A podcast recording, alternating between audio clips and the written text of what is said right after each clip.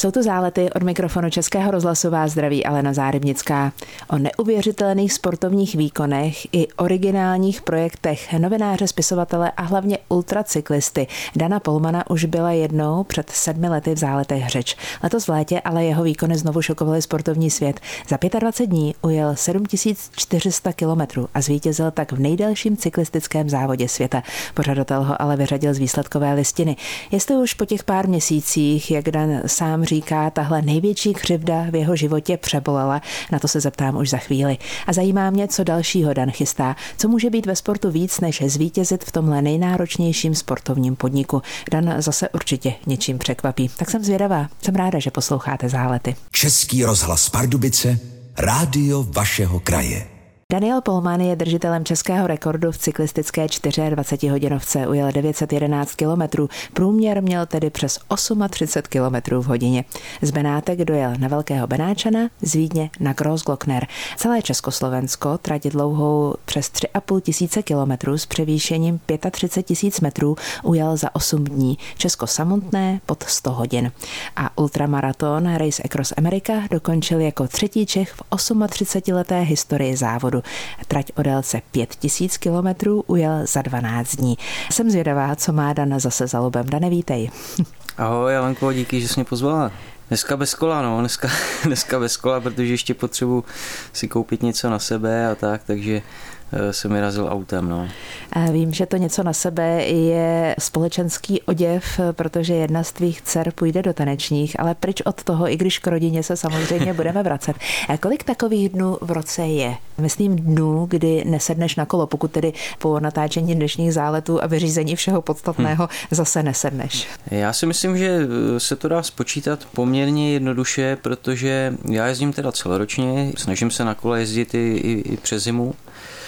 Sice to je třeba, nevím, když mrzne, že jo, no, tak to je jenom chvilka jako na tom kole, člověk vydrží tak hoďku a půl a, a je rád.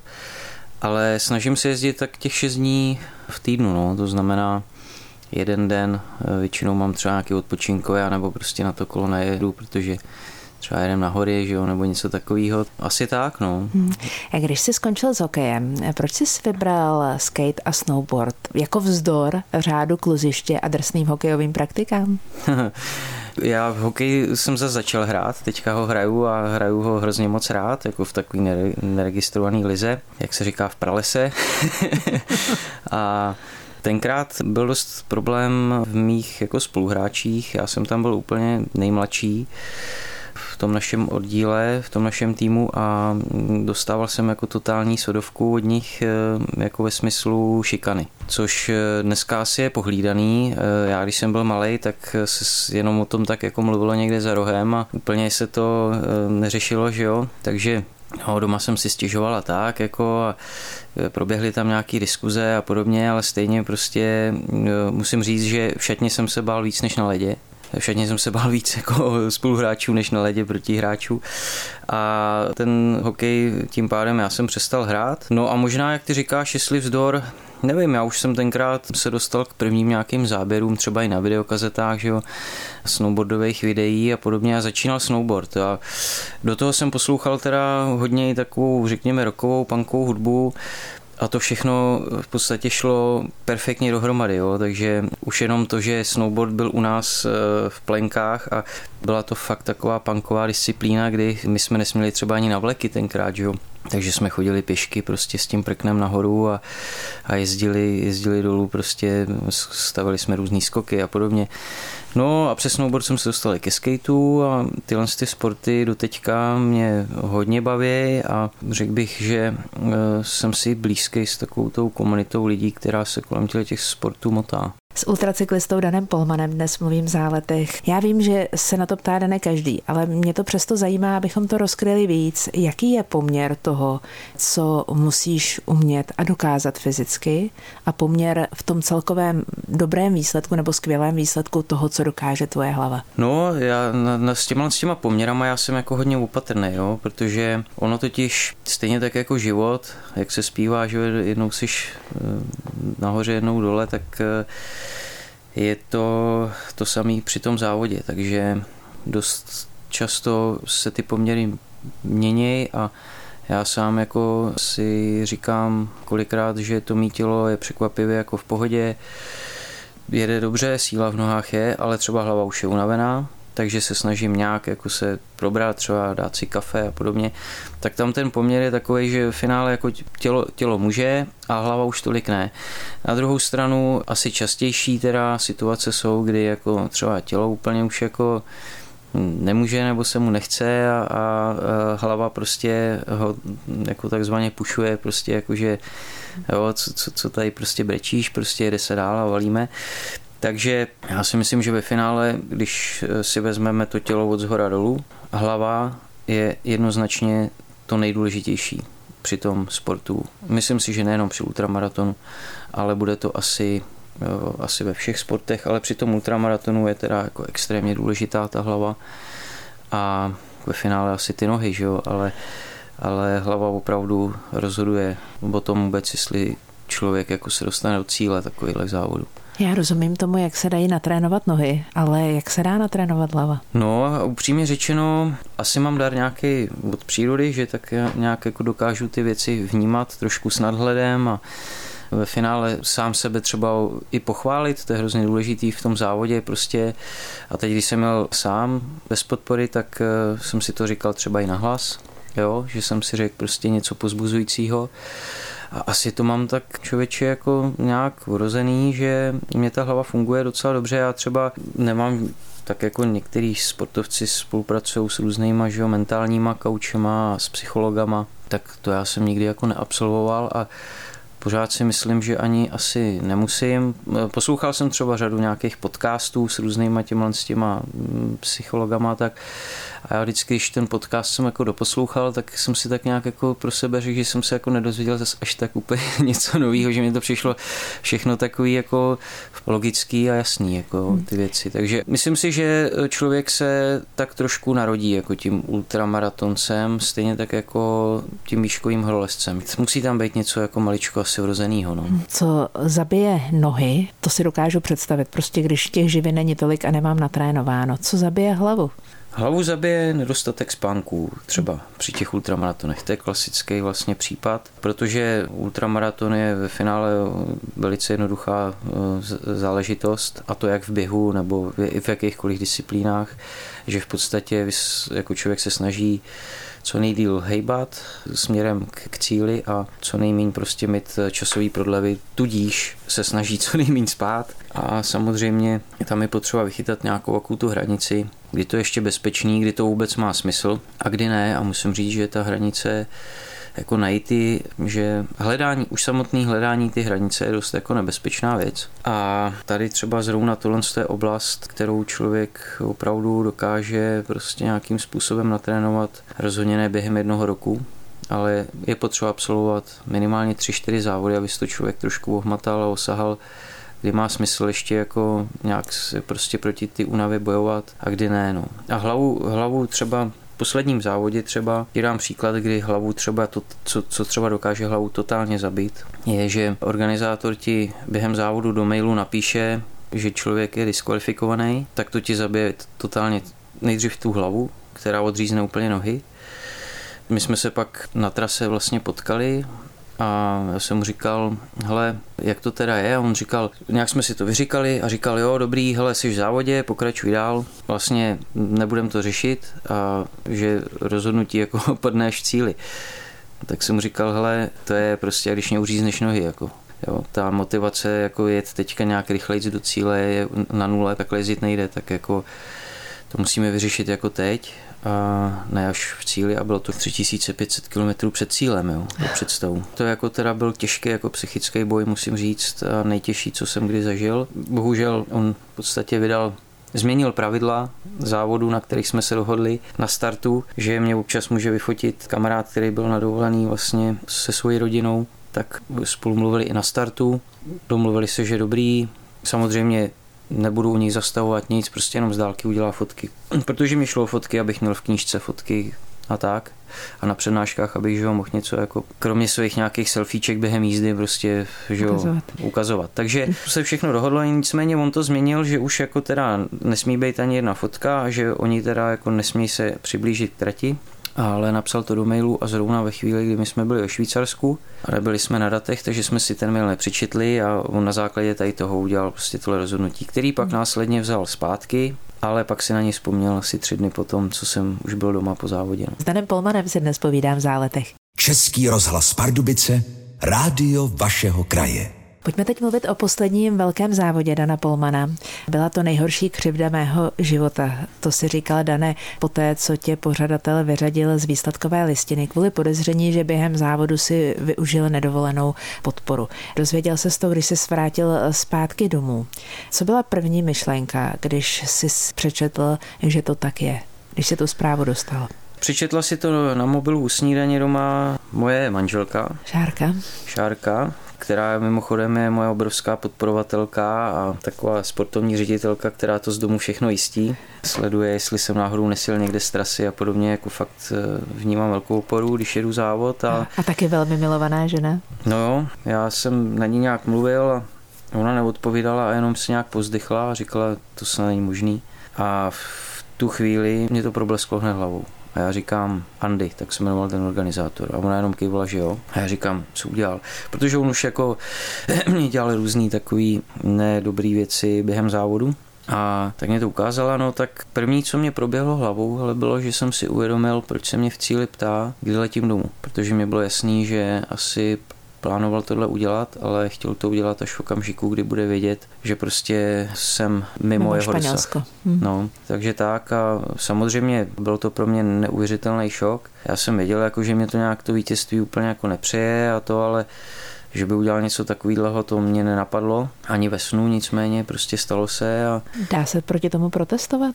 No, nedá, protože to je v podstatě ten závod, jakoby jeho biznis, jeho podnik, jeho a on je jediný jakoby šéf celého toho toho závodu. Co se díky tomu závodu naučil? No tak eh, musím říct, že hned eh, vlastně ještě dobrý, eh, chceš to opustit, nicméně hned jsem si vzpomněl na tu snídaní, kdy prostě samozřejmě takový to mužský ego je hodně raněný, kdy prostě dobrý, jsem vítěz a najednou člověk vítěz není. No tak jako to, to jako chlap samozřejmě jako e, zpracovává těžce. Já jsem si v ten okamžik uvědomil, protože tam zrovna byly dcery u stolu, a uvědomil jsem si najednou úplně jako totálně naplno, což se mě v životě asi ani nikdy nestalo jindy, že vlastně proč bych měl řešit takovouhle věc, když úplně to nejdůležitější je, že jsem se vrátil ve zdraví domů a že tady sedíme prostě pohromadě u stolu rodina a že jsme všichni zdraví. Třeba tohle z toho, tenhle ten prožitek, ten zážitek pro mě byl tak silný, a byl ve finále spojený tady s tím, jako jo, s nějakým tím oznámením, že prostě mě eh, z prvního místa někam vyšoupnul. Ale ve finále mě překvapilo, jak ta, jak ta moje psychika najednou zafungovala. Že jsem si uvědomil takovouhle věc, ale tak jako úplně živočišně prostě čistě, což se mě do té doby a od té doby nepodařilo, kdy člověk prostě to, že jsme čtyři u stolu doma, ty jsme zdraví, jak to bereš jako normálně, že jo.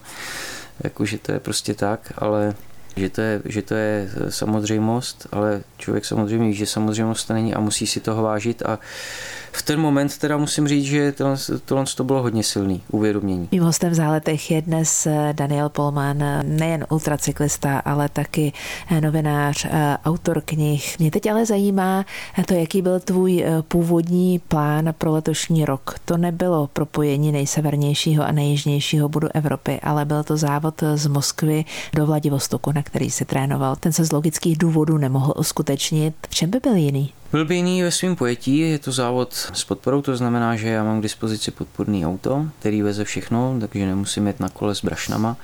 A hlavně byl to etapák, kdy se do každé etapy startuje najednou, Jede se to úplně stejně, v podstatě jako Tour de France třeba pro představu. I jsou stejný pravidla, to znamená do celkového času se sčítají časy z jednotlivých etap. Akorát rozdíl je, že to je 15 etap a každá ta etapa je de facto ultramaraton. To znamená, nejdelší etapa tam má 14 km a nejkratší asi 300, tuším. Takže je to série ultramaratonů de facto za sebou. Já jsem se na ten závod obrovsky těšil. Dvakrát se to odložilo kvůli covidu a po třetí teď teda samozřejmě kvůli ty nesmyslné válce a ruský agresi. Takže bohužel já jsem se těšil na to, že, že, ten, že tu zemi poznám díky tomu závodu a těšil jsem se na to, že se vrátím z toho závodu a řeknu ještě, že jsem to jel, protože fakt prostě to je pěkná země. No ale uvidíme, no, tak eh, tahle sezóna je fakt, co se týče psychiky, hodně náročná, protože já už jsem v podstatě musel zaplatit část jako celého startovního budžetu, takže ještě někde mám v Moskvě 10 tisíc euro, který už možná nikdy neuvidím, což teda poznamenalo hodně můj rozpočet na sezónu, tudíž jsem hledal náhradu a nejlevnější způsob, jak závodit je bez podpory, takže jsem vybral i pak tenhle ten následně závod, mentálně to je jako dost, dost, velký, Já myslím, dost, dost, dost velký nářez, sezóna. Já si prostě jsem přesvědčená o tom, že tě to nezlobí naopak, jako že, že budeš vyhledávat další příležitosti. Mimochodem právě, nenachází se někde v myšlenkách někdo, kdo by chtěl uspořádat něco podobného, co se mělo jet tady v Rusku, někde jinde na světě, podobnou obtížnost toho závodu? No, nevím, oni to jakoby organizovali, nebo organizují Rakušáci, ale co jsem pochopil, tak ten hlavní organizátor jako byl napojený asi i biznisově na, na Rusko, i z morálního hlediska jako by mě přišlo jako dost, dost divný, aby prostě tadyhle na Ukrajině jako umírali stejně starý sportovci, jako jsem já na frontě a já si tam někde v, v Rusku jako závodil, jo, tak to prostě ne. Uvidíme, jak to dopadne. S ultracyklistou Danem Polmanem dnes mluvím v záletech. Už jsem říkala v samotném úvodu, že kromě toho si novinář, si autor tří pohádkových knih o rodině Nezmarů. A jsou tři ty knihy, že? Jsou, no. Nezmar jako ultrasportovec? Taky, no. Na schvál jsem tu rodinu nazval tímhle příjmením, protože přesně se snažím i tím dětem v pohádkách takovou, jako řekněme, nenásilnou formou do jejich hlaviček vkrádat tu myšlenku, že je dobrý mít nějaký cíle a jít si za nima a pejt nezmar, prostě nenechat se zlomit a dosáhnout jich. Hmm. Takže napadlo ti to správně, je, je tam i ta symbolika. No, v tom. Je to fiktivní setkání s tvým dědou, který pro tebe v určité fázi tvého vývoje a vlastně, vlastně celý tvůj život eh, hrál důležitou roli? No, taky. To je právě ten paradox, že mě k napsání toho prvního dílu přiměla vlastně smrt eh, mýho dědy. S tím jsem se srovnával jako docela těžko, protože jsem v něm přišel jako i velkého životního kamaráda, tak jsem si ho trošku uživil v ději vlastně ty, ty knížky. Cyklisté řeší kvůli pár hodinám v sedle svůj posed. Jak dlouho si se s posedem kvůli x násobně vyšším počtům hodin, které trávíš na kole, trápil ty? No hele, eh, já to mám úplně jako přesně tak se zvracíme k tomu panku, já to mám pankově. To znamená, mám nový kolo třeba na sezónu, zrovna ten, ten závod, vezmu si do ruky imbus, upravím si výšku řídítek, upravím si výšku sedla. To sedlo jednou třeba ještě posunu a to je všechno. Nechodím vůbec na žádný měření, ničeho a e, prostě ujedu na tom první trénink třeba 80 km a když jako přijedu domů spokojený a řeknu si, jo, je to dobrý a je to tak naladěný to kolo, prostě jedu na něm a, a, a v pohodě. Jako ne, vůbec v tom nehledám vědu, protože mi právě připadá, že v dnešní době se lidi snaží jako hledat hrozně moc jako vědu ve všem. Oni tam najdou, jo, a ty jde o to, jestli ta věda jako jim opravdu nějak jako přinese nějaký obrovský benefity nebo ne, jo. To je s otazníkem. Pankový přístup ke sportu Dana Polmana, posloucháte zálety. Český rozhlas Pardubice, rádio vašeho kraje. Dan Polman je dnes hostem v záletech. Mluvíme o ultracyklistice. Nás při sousedské debatě, eh, Dane, napadlo, že třeba na přes rok by si se mohl vyzkoušet tour, klasickou Tour de France, ale po té, co se odjede, eh, zkusit projet tu trasu nonstop. Co říkáš našemu nápadu? Jo, já jsem, musím říct, že jsem nad tím taky přemýšlel, tam jsou jako trošku problematický ty přelety, jo, což máš pak třeba Dobře, ještě třeba se najde tolik. někdo, kdo to zařídí. takže, takže v podstatě já bych to vzal poctivě, já bych i ty přelety jel na kole. tak výborně. Myslím, no, ale, že se to stane ale, reálným cílem na přes Ale těžko říct, ale musím ří, jako se přiznat, že jsem nad tím s tím taky přemýšlel, protože ty Grand Tours mají jednu velkou výhodu a to, že vedou nádhernýma místama. A musím říct, že i tomu organizátorovi toho závodu Nordcape Tarifa, abych tady ne, o něm nemluvil jenom jako o člověku, který mě jako bodnul tu kulu dozad nakonec, tak třeba ho tady jako můžu i pochválit za to, jakou nádhernou trať připravil. Extrémně těžkou teda, že jsme dost často jezdili na šotolině a opravdu byl to nejtěžší možný způsob podle mě, jak na silničním kole se přepravit z Nordcapu do Tarify na Gibraltar ale krásný, fakt super. Mě museli, jako projížděli jsme i centra různých měst a tak, což teda bylo jako někdy, mě to nebavilo úplně, ale zpětně jsem rád, že jsem se tam podíval. Hmm. Ty Grand Tours jsou vedený opravdu krásnýma oblastma a no tak možná hele i, i třeba někdy jo. No, Když nepřijde takový, lepší nápad. No, nebo, nebo nějaký hotový takhle naplánovaný závod, jako co jsem do teďka jezdil uvidíme. Jako určitě mě láká i třeba spojit zase tu cyklistiku jako s nějakou to vysokorskou turistikou. Třeba i jednou v budoucnu něco takového zase ještě spáchat. To, to mě láká docela. Na závěr nesmí chybět eh, tradiční štafeta otázek. Minule tu se mnou byl Ladislav Metelka. Když takhle jezdíte na ty extrémně, aspoň pro mě tedy extrémně dlouhé, dlouhé trasy, po kolika kilometrech tak míváte první krizi? Protože já bych tu krizi měl, to bych byl ještě na dohled od startu určitě. V mém případě přichází krize, řekněme, kolem 800. 900. kilometru, kdy přichází většinou první nějaká jakoby taková spánková krize, kdy to tělo chce prostě zastavit a hlava je čerstvá, hlava prostě seš kousek za startem, tak prostě šlapej, tak tam dochází k prvnímu takovému střetu prostě ty hlavy třeba a, a těch noh a tak asi, asi tady je takový, taková pravidelná jako nějaká krize. Příští týden tu se mnou bude Honza Dědek. Na co by se rád zeptal? Sedm pádů, jo. Tak eh, já poslouchám tenhle ten pořád hrozně moc rád eh, v uších při trénincích. Já bych se Honzi Dětka rád zeptal, jestli má nějakýho vysněného hosta, řekněme z globálního celosvětového hlediska, který ho by rád eh, dostal do svého pořadu a ať ty mantinely nejsou tak malý, jako je země koule, tak ještě k tomu přidám časový měřítko a to, že by klidně mohl pozvat i někoho, kdo už tady po ty zemi nechodí. Tak jestli někoho takového má a jestli by ho dokázal k němu třeba i něco říct. Ráda budu tlumočit, už příští týden tu se mnou Honza Dědek bude ve studiu záletu. Dane, posunula jsem se s tebou zase o kousek dál. A myslím si, že čím větší cíl ty si dáš před sebe, tím my, kdo tvoje výkony sledujeme, se o malý krůček posouváme za tebou. A to je pro nás ostatní hodně důležité. A chystej se zase v životě na něco pěkného, my budeme kráčet za tebou. Děkuji za to. Já děkuji za pozvání, děkuji za tyhle ty slova, protože přesně jste to vy a ty, který mě v podstatě ženete jako dopředu a pomáháte mě ty mý nějaký výzvy zdárně nechci říkat zdolávat, ale zdárně dokončovat. My za to děkujeme. Krásnou neděli přejeme vám všem. Tento pořad si můžete znovu poslechnout v našem audioarchivu na webu pardubice.rozhlas.cz.